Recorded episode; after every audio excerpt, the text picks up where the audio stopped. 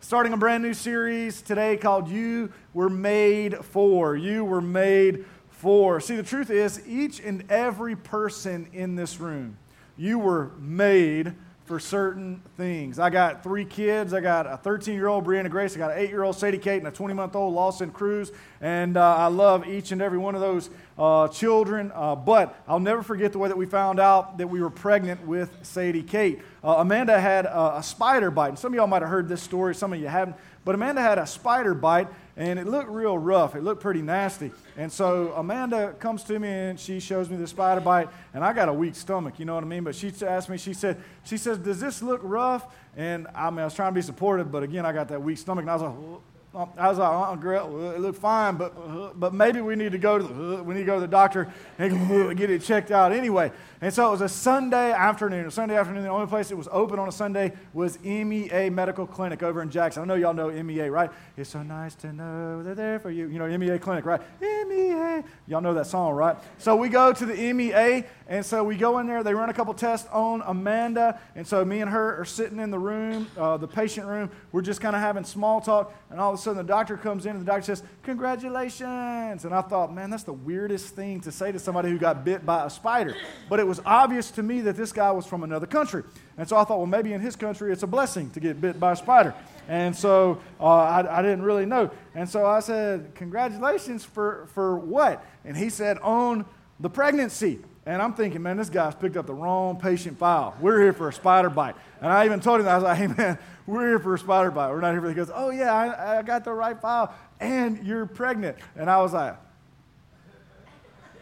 what? Uh, so we, we definitely were not expecting to hear that we were pregnant that day. And so a lot of times what happens for a lot of people is that they're not necessarily expecting to have a child. You've heard that phrase, accidental pregnancy. Anybody ever heard that? You know what I mean? Me and Amanda weren't anticipating having a child at that moment. We're glad we had a child, but we weren't, we weren't really anticipating it. But here's what I want you to understand is that just because you might have you know had an accidental pregnancy or your parents weren't necessarily uh, expecting to have you i want you to know that you're not an accident right you're not uh, you're not a mistake. You're, you're not a mistake. The, the, psalmist says it best in Psalm 139 and verse 13 and 14.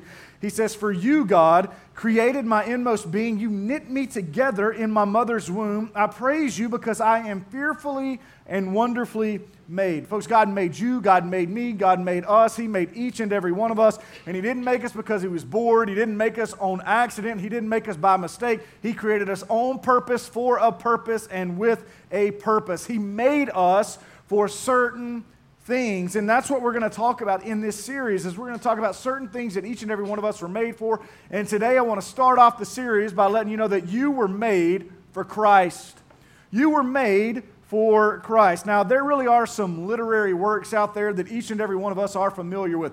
Great English poet, great, great English writer by the name of William Shakespeare. Anybody in here, you ever heard of William Shakespeare? Like, I can start some quotes from William Shakespeare, and I know that you're going to be able to finish them. William Shakespeare once said, To be or not to be, right? Y'all know that. That is the question. He also wrote Romeo and Juliet, and I know that y'all know this line. Juliet says, Romeo, Romeo, wherefore art thou Romeo? I mean, you guys know those things. Just some great English poets, great English writers, and some, you know, decades and decades and decades, many years later, there was another English, uh, English person, English group actually, that had uh, a lot of great things to say. And I know that y'all are going to recognize this English group as well. I'm talking about the Spice Girls. Anybody remember them? They're from England. Anybody remember? Great, great uh, English poets and, and, and, and just lyrical people right here. I know that I'll say some of their lyrics and y'all are going to be able to finish them.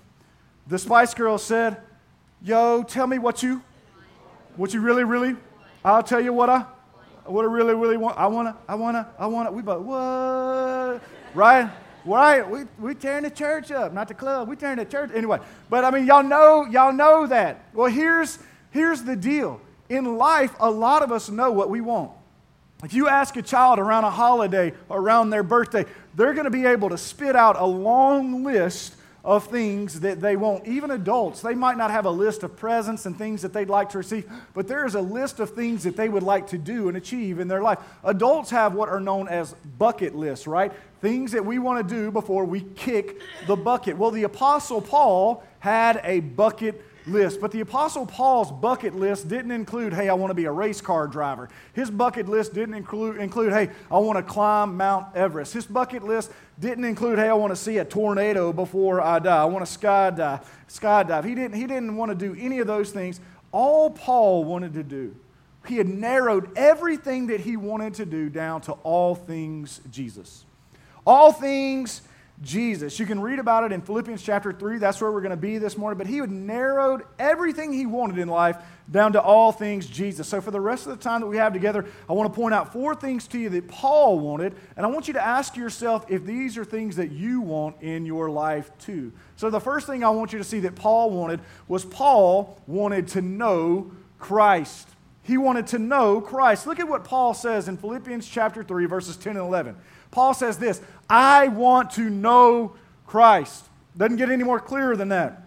I want to know Christ, yes, to know the power of his resurrection and participation in his sufferings, becoming like him in his death, and so somehow attaining to the resurrection from the dead. Why did Paul say? Again, he said, I want to know Christ. Well, what, what does that mean when he said, I want to know Christ? Well, in the Greek, that doesn't mean that Paul wanted to have some details or some knowledge about God. It doesn't mean that he wanted to have some dimensions and just a little bit of information. What Paul is saying is that I want to know Christ personally. Just like a man or a woman know one another deeply in a marriage, that's what Paul wanted when it came to Jesus Christ. And if I could speak to the young people who are in this room today, here's what I want you to understand. You'll get distracted by a lot of things in this world. You'll say, I want this, I want that, I want this, and you'll begin to pursue all sorts of things in this world. But I promise you, please do me a favor and make sure that you put pursuing Jesus Christ at the top of your list. When it comes to whatever it is that you're going to chase after, you want to know Jesus. You need to know Jesus, the one who formed you in the womb, the one who knows everything about you and loves you anyway. You need to know the one who came and died for you because I promise you, he will never leave you and never forsake you. Please get to know Jesus. And maybe for all the mature people who are here today, you've been a Christian for a while. Here's what's interesting about this passage where Paul says, I want to know Christ. What's interesting when he says, I want to know Christ, is that Paul has been a Christian now for 30 years. He's been a Christian for 30 years. And so, why in the world would Paul say this? It's because the relationship that Paul has with Jesus at this moment in his life is not dead. There's still a whole lot of passion there. He says, Look, I've been through trial after trial. Even at this point, when Paul is writing this, he's in prison. He's under house arrest. He's chained between two guards. And so he says, Hey, you know what? Even after all the trials, even after all the miracles I've seen, I've seen dead people rise. I've seen sick people be healed. He said, Man, I've seen the third heaven, whether I was in my body or not, or in my body. I don't have any idea. But after all of those things, there's still one thing that consumes my heart, and that is that I want to know Christ.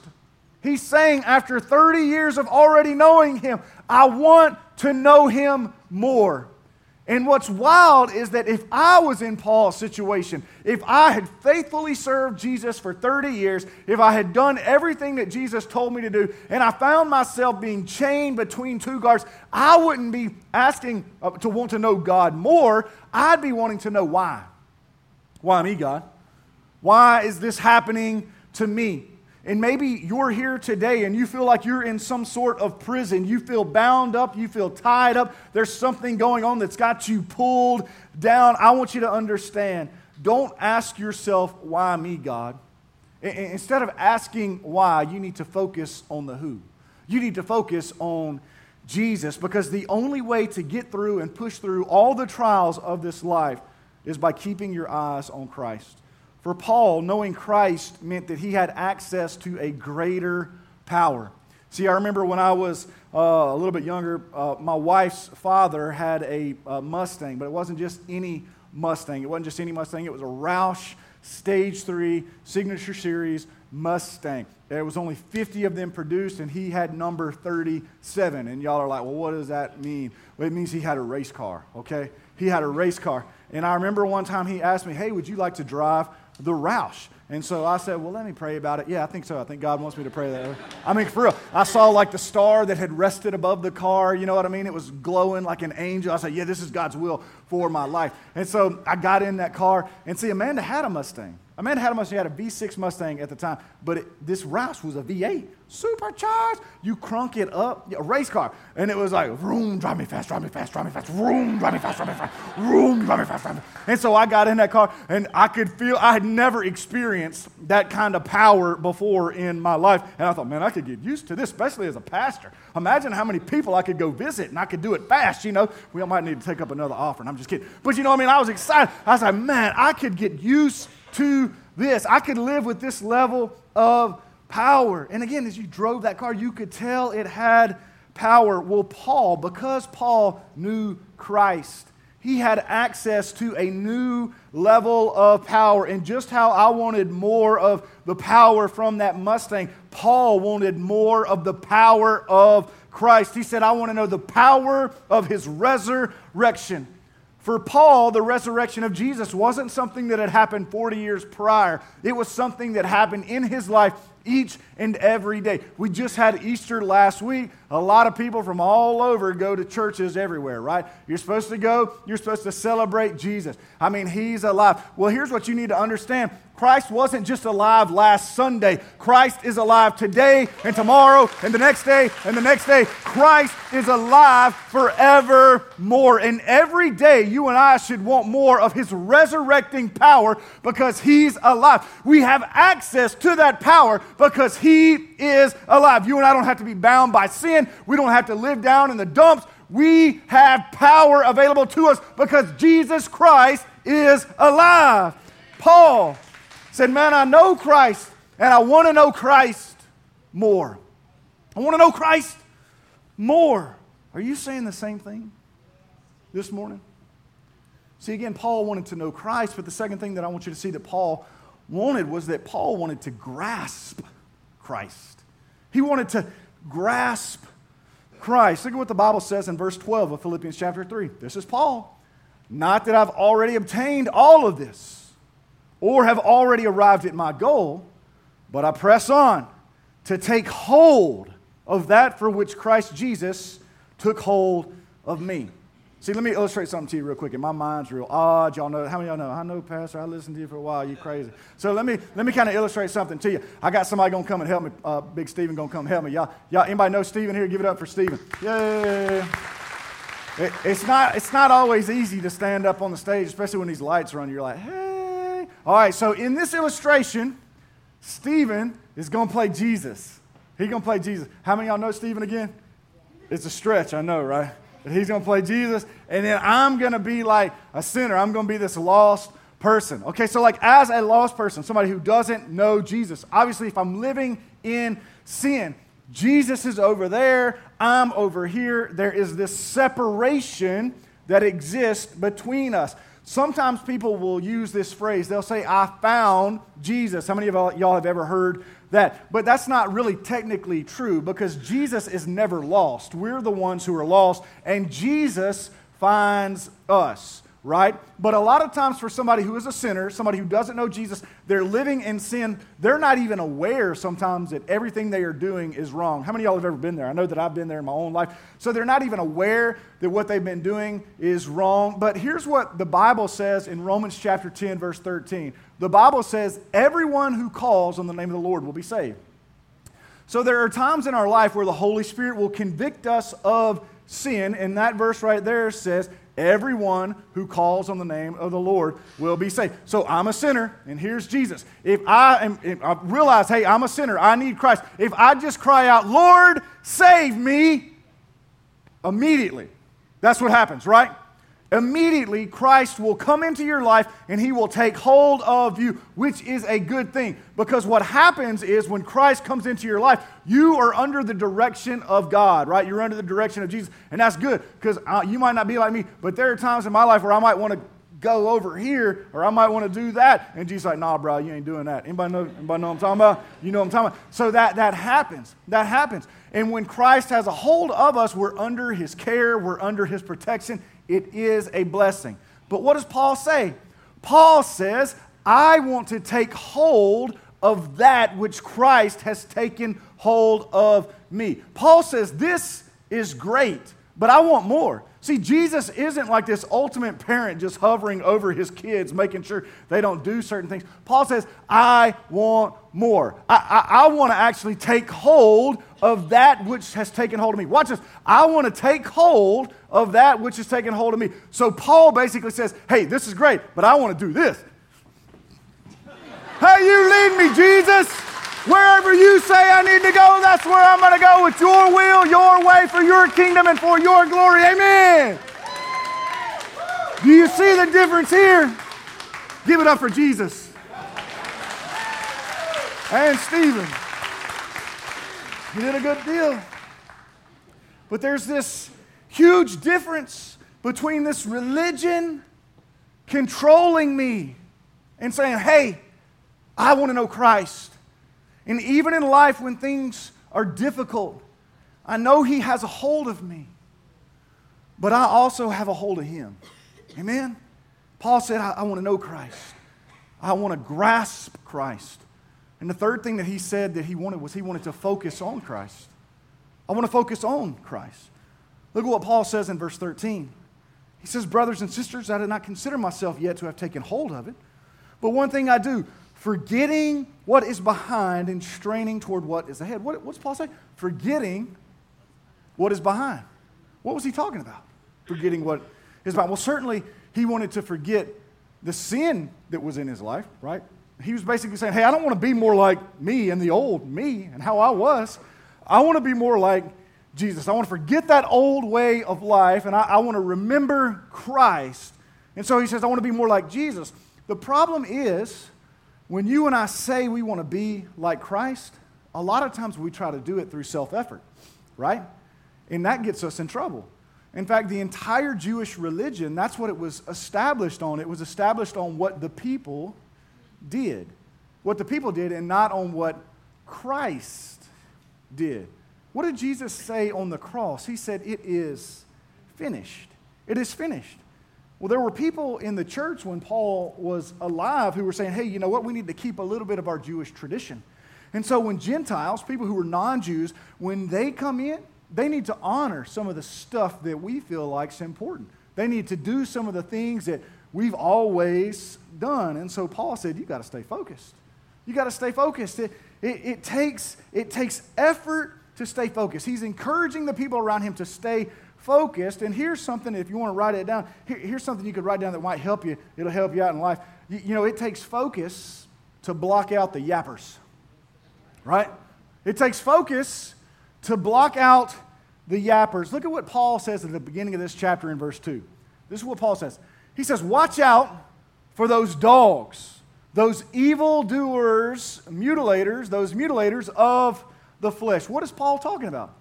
Again, there were these Jews who would look at Gentiles, these grown men, and say, Y'all need to do what we did when we were eight days old. And y'all need to be circumcised. Now, can you imagine a man in their 30s, a grown man that you know didn't grow up with that tradition, going up to him and say, "Hey, man, we'd love you to join our church, but we got to we got to snip, we got to do some cutting." That causes dread, right? That wasn't causing anybody joy. That causes dread. That wasn't causing anybody joy. And so Paul says, "Watch out for those dogs those evildoers, those mutilators of the flesh, those Jews who kept saying, you got to do this and you got to do that. You got to do this. How many y'all got a dog? How many y'all got a dog? I got three dogs, three German shepherds. So if you walk in my yard, you're going to have to clean your shoes before you leave, I promise. Uh, but I love my dogs. But how many y'all have ever had a neighbor that maybe had a dog that just barked constantly? How many y'all got a little bitty dog here? Man, those little bitty dogs seem to do it all the time. Never forget, I used to where I used to be at another church, and I went to visit this older this older couple, and they had a dog. I think the dog was blind because it never looked. It was looking at me, but it wasn't looking at me. Y'all know what I'm talking about? So, uh, and so I knocked on the door, and all of a sudden I heard. And so I walked into the house, and the dog's like, and I'm sitting down in the chair, and I'm trying to listen to these people, but I can't hear anything but. That's all I'm hearing. And the dog's not even looking at me, it's just barking. So that's why I thought the dog's blind. I was like, what's going on with this dog? I don't know what's going on. But it's, there's nothing worse than that, right? Isn't that frustrating? Isn't that frustrating when that, when that happens? Well, the Apostle Paul is saying, those guys who are telling you, you got to do this, you got to do that, you got to do this, you got to do that, man, they're yappers. They're yappers. And, and, and this dead religion, it's like a, a yapping dog. You got to do this, you got to do that, you got to give more, you got to be here more, you got to do that, you got to do this, you got to do that. Anybody? And some people grew up in that kind of atmosphere. In that kind of atmosphere, and it was stamped with Jesus, but it wasn't really Jesus. It was just constant yapping that you're never going to be good enough. You're never going to do enough. You're never going to be deep enough. You're never going to have enough that God wants.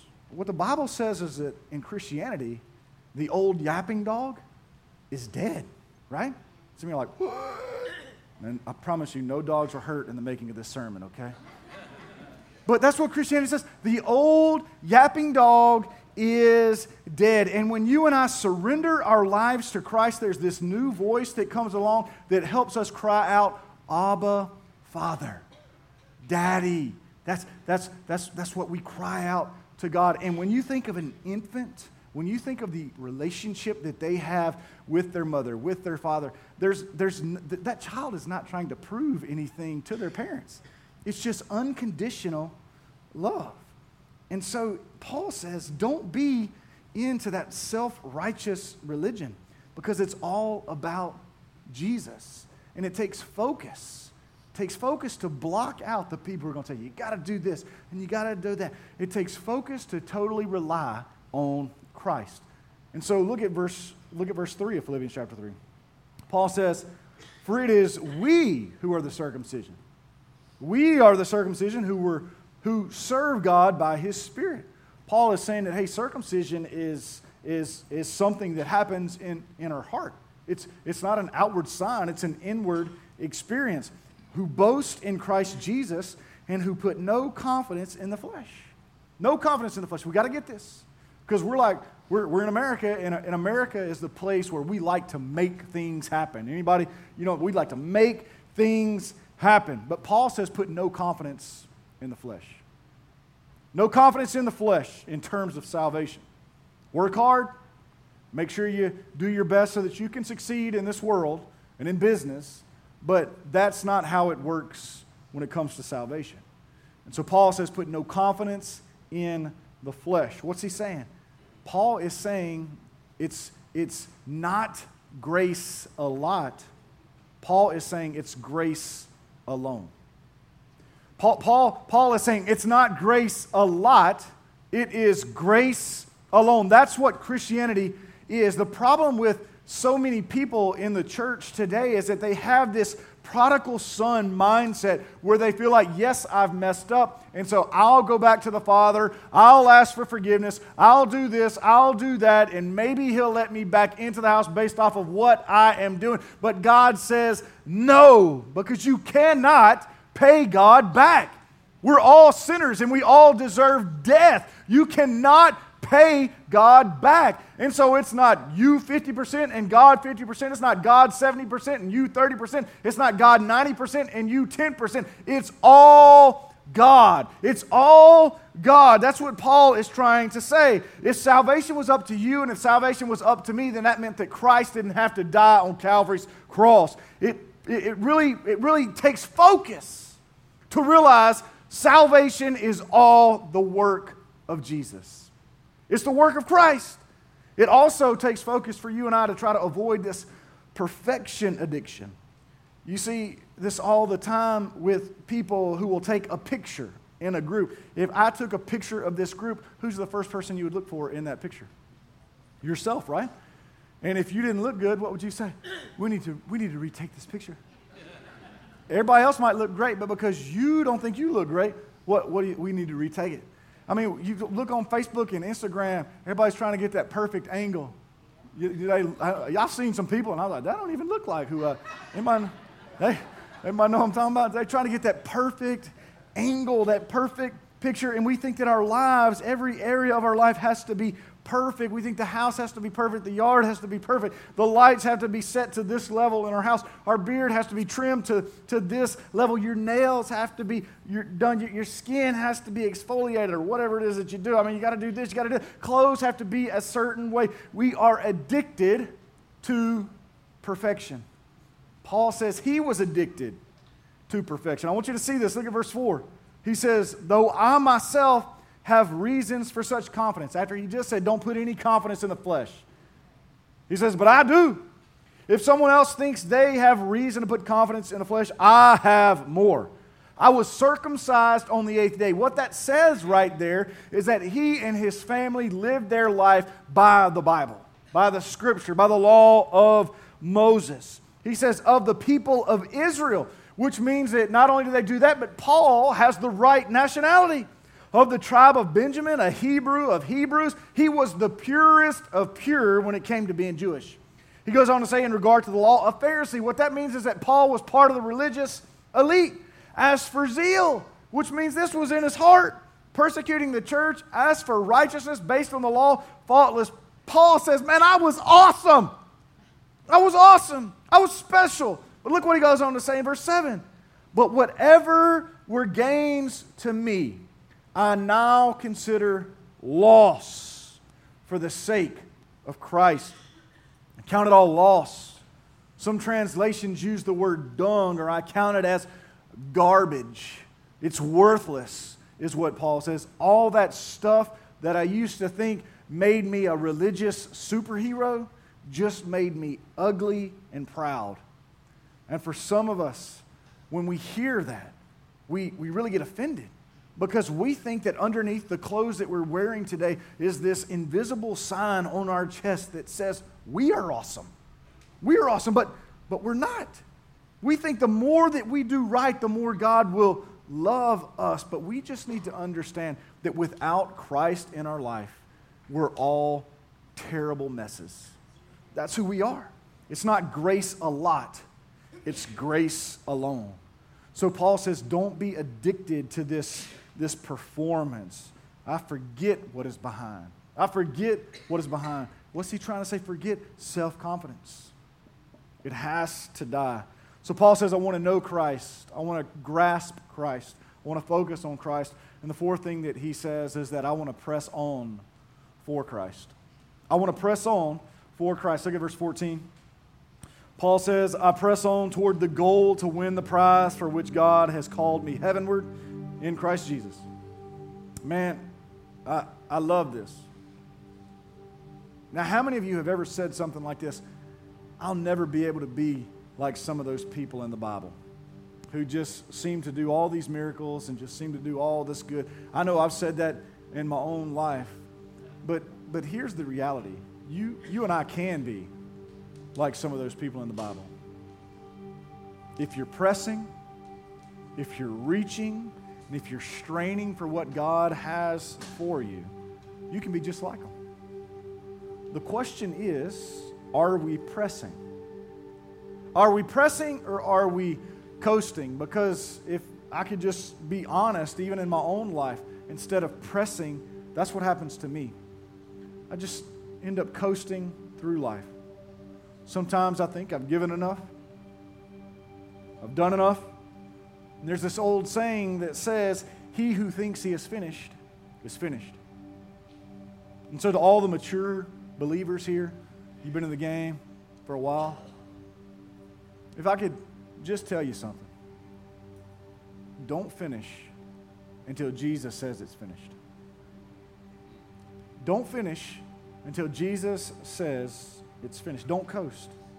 See, I remember a time in my life when I gave my heart to Christ and I was so excited about the things of God. I wanted to know Christ. Man, I wanted to read the Bible. I wanted to be at church every time the doors were open. I wanted to do everything that I could for, for Christ. It wasn't that I was trying to work my way into heaven. I really just wanted to know Christ. And it bothered me that I had friends and family who didn't know Jesus Christ as their personal Savior. And so I was ready to charge hell with a water pistol, man. I was just, I just wanted everybody to know Jesus. Wanted to see their lives changed. It used to disturb me and wake me up in the middle of the night that I had friends, again, who, if they were to die right at that moment, would live for eternity separated from Jesus in a place called hell. It used to bother me. But you know what happens? Life, right? Life happens. You get married.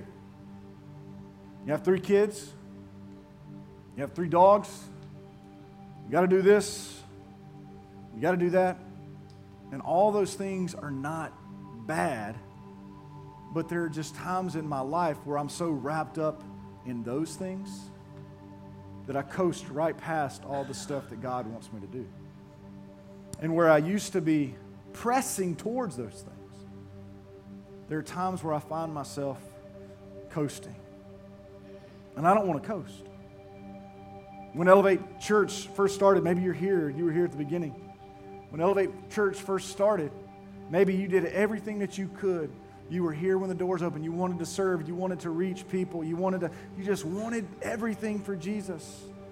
But now, after the years, instead of pressing, you're sitting here in the service and you're wondering, what's for lunch? You're just coasting. You're just coasting. I don't want to coast. I want to press. And so maybe you're here and it's not coasting that's your problem. Maybe instead of coasting, and you're, you're just impressing instead of pressing. And what I mean by that is maybe you're just living your life trying to impress people around you. Paul had long given up on that. He said, You know what? I'm not going to live my life to please the people around me. I'm going to live my life for an audience of one. I'm going to live my life to please the one who died for me and who set me free. So maybe you're not coasting. Maybe you're not impressing. Maybe you're here and you're just waiting. Instead of pressing, you're just, you're just waiting.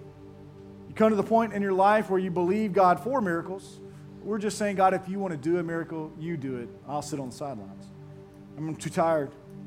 I'm too old. Just can't do much. So I'll just sit here. I'll just sit here and wait. Listen to me. The Bible says that the steps of a righteous man are ordered by the Lord, which tells me that God doesn't want you to sit and that God doesn't want me to sit. He doesn't want any of us to sit. He wants us to press. Even in the fog of faith, He wants us to keep going and keep going and keep going. The problem with so many of us is we look at our Christianity like something like this. Look at this picture right here. Everybody know what that is? That's an elevator. And we think, you know what? I'll just wait on the doors to open. And maybe God will be on the other side, and God will be this divine bellboy, and He'll press the number where I need to go. I'll just walk in and everything's going to work out. I'll be doing what God wants me to. That's what, that's what a lot of people think. But this is not what following God looks like. This is not what living for God looks like. In fact, this next picture is more like it. It's steps. Steps.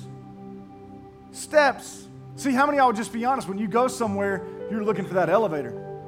Why do we do that? Because it's easier, right? It's easier. I don't want to take all those steps. I'll just wait. And maybe that's what you're doing today. You know that God's showed you the next step or the next step and the next step, but you're just standing there waiting because you think there's going to be this other door, this elevator that opens up and you just walk right in and it'll be easy. Folks, that's not what God has for us. God wants us to keep stepping, to keep pressing, to keep moving, to keep pushing. Paul says, I press on. Are you pressing today? See, Paul knew he wanted to know Christ. He knew he wanted to grasp onto Christ. He knew he needed to focus on Christ. And he knew he, he, knew he needed to keep pressing on Christ. Do you know that today? Do you want those things for your life? Because that's what you were made for. You were made for all things Christ.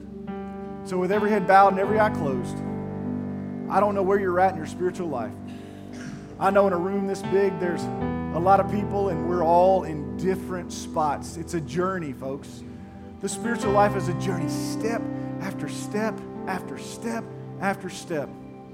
And maybe you're here today and you're a Christian and you've just been sitting waiting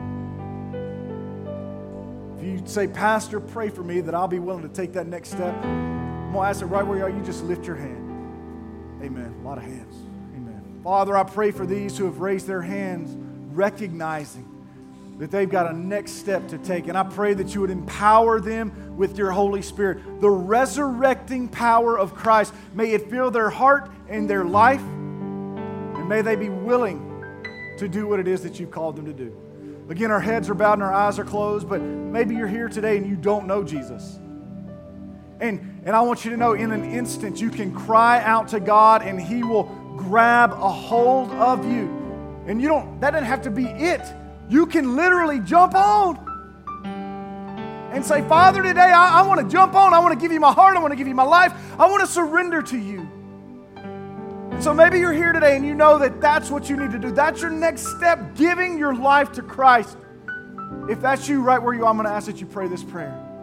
Father, forgive me today for all of my sin. And I pray that you would come into my heart and that you would save me. Today, Father, in this moment, I confess you as Lord. I confess you as Savior. Help me to live for you all the days of my life. Again, our heads are bowed. But I wonder today if there's somebody here who prayed that prayer to be saved.